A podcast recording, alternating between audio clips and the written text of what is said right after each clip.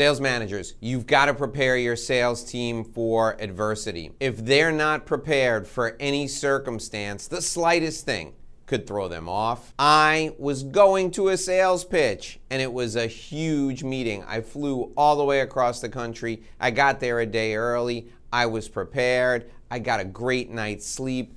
I was ready to go. I knew my stuff. I walked into the lobby of this building where this huge client was going to be. I gave my credentials to the security desk. They were calling upstairs to get me permission to come up to the client's conference room to set up for my pitch. I had an attack of vertigo.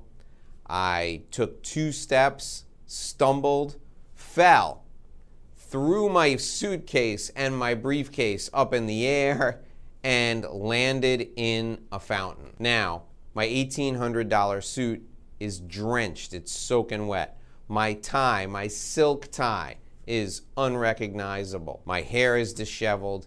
The room is spinning. What was I to do? If you want to discover how to handle adversity and how to prepare your sales team for adversity just like that, you got to join me for this episode of The Inside BS Show. Hi, I'm Dave Lorenzo. This is the Inside BS Show. This is the show that takes you inside business strategy. We help you grow your business sales. So that event was probably the biggest adversity I've faced when it came to a sales meeting. I'd flown across the country. I was going solo. I was by myself. I was pitching a huge potential client and I got this attack of vertigo. Everything was spinning and spinning. And then I tripped, I stumbled, and I literally fell in the fountain. One half of my body was soaked, the other half was just wet. My tie was ruined. So, what did I do? Well, people rushed over to help me. They thought I was having a stroke. I immediately bounced up and pretended like nothing happened. And, you know, the people, I told the people I was fine. I asked them if there was a restroom on the lobby level. Meanwhile, everything is still spinning. I had had vertigo for a long time, so I carried medicine with me just in case an attack of vertigo suddenly came on. And there are typically signs before this happens, and I had gotten the signs earlier that day. So I took my medicine, which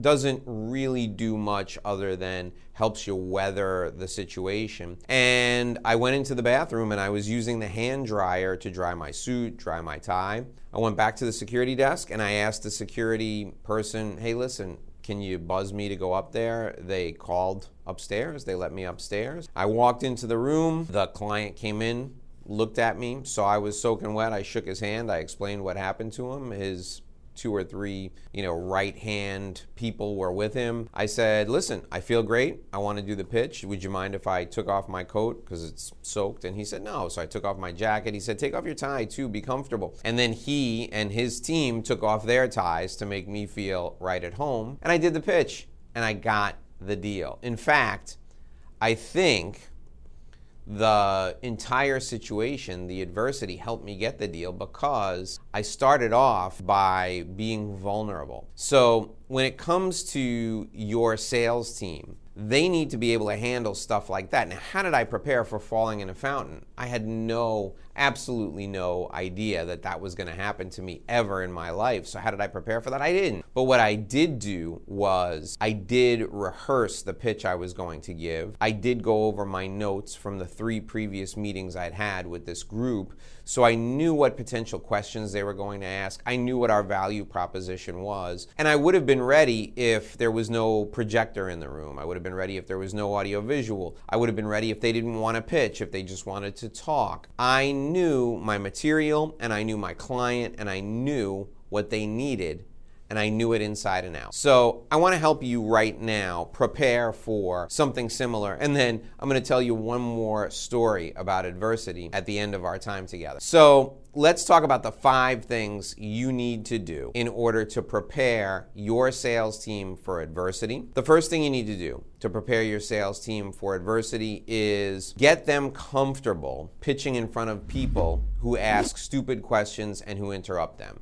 And I'm not talking about the people who work in your office. I'm not talking about your office staff. Invite some of your friends over for breakfast one day and schedule your sales team to pitch different products, different services, short pitches, five minute, 10 minute pitches. And then have the random people, business executives, ask them really dumb questions Don't tell the sales team this is a setup. Let them think that it's an actual sales pitch. Get them comfortable being uncomfortable. In stand up comedy, we do this all the time. Why do you think stand up comics who are seasoned go to open mic nights? They do it to try out new material in front of strangers. When you're an up and coming comic, when you're not famous and not successful, you go to open mic nights and you're generally doing your material in front of other comics and two or three drunks who live basically in those bars. If you can make the other comics laugh, if you can make the other drunks laugh, if you can withstand people yelling and screaming at the football game on TV while you're doing your set, you can get through anything. So bring in some random people from time to time. I do this with my teams once a month. I have random people come in, sit in the conference room, and I have people come in and pitch products and services to them. And it gets my team comfortable being in front of strangers, it gets them comfortable answering stupid questions. The second thing I do is I have them pitch spontaneously in our stand up meeting. So we do a 10 minute stand up meeting every morning as a sales team.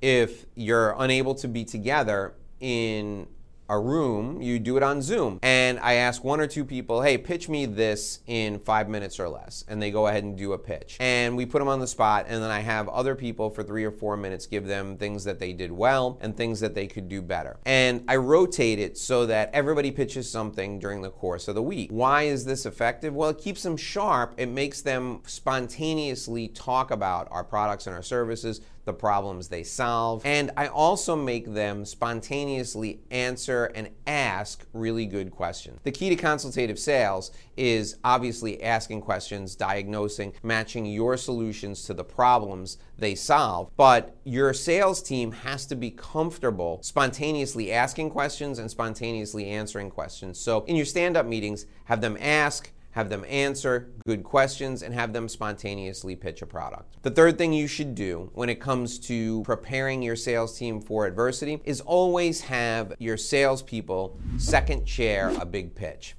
A brand new salesperson is obviously not going to pitch something until he or she is comfortable, but having them go and watch your A team, your number one team pitch is fantastic. Why is it fantastic? Because they get to see what that experience is all about. They get to be in the room where it happens. They can see the questions that are asked. They can see the tension, feel the tension in the air. They can watch how a pro handles it, and they have someone to emulate. They have an experience that they can then visualize in their mind so that they're ready for whatever adversity comes their way when they go to present. The fourth thing I want you to do is I want you to run a red team before any big presentation. What's a red team? Well, it's not only a dry run of the presentation, it's the person who's going to be doing the pitch presenting to everyone else who is part of the sales team, the other people who pitch their clients and their services. Then you have the sales team shoot that presentation full of holes. And I'm not talking about style, I'm not talking about the PowerPoint slides. All of that should be buttoned down well in advance. They're punching holes in the emotional engagement the person is making in the presentation, and they're punching holes in the logic. They're acting like the client, but they're going to an extreme. The red team is designed to be brutal. The red team should be way tougher than anyone else is ever going to be on that presentation. After the red team, the person who's doing the pitch should feel relieved that he's only going to pitch to a client because the client would never think to ask the questions the red team is asking. The fifth thing I want you to have your sales team do to prepare for adversity is something that I refer to as the crimson tide.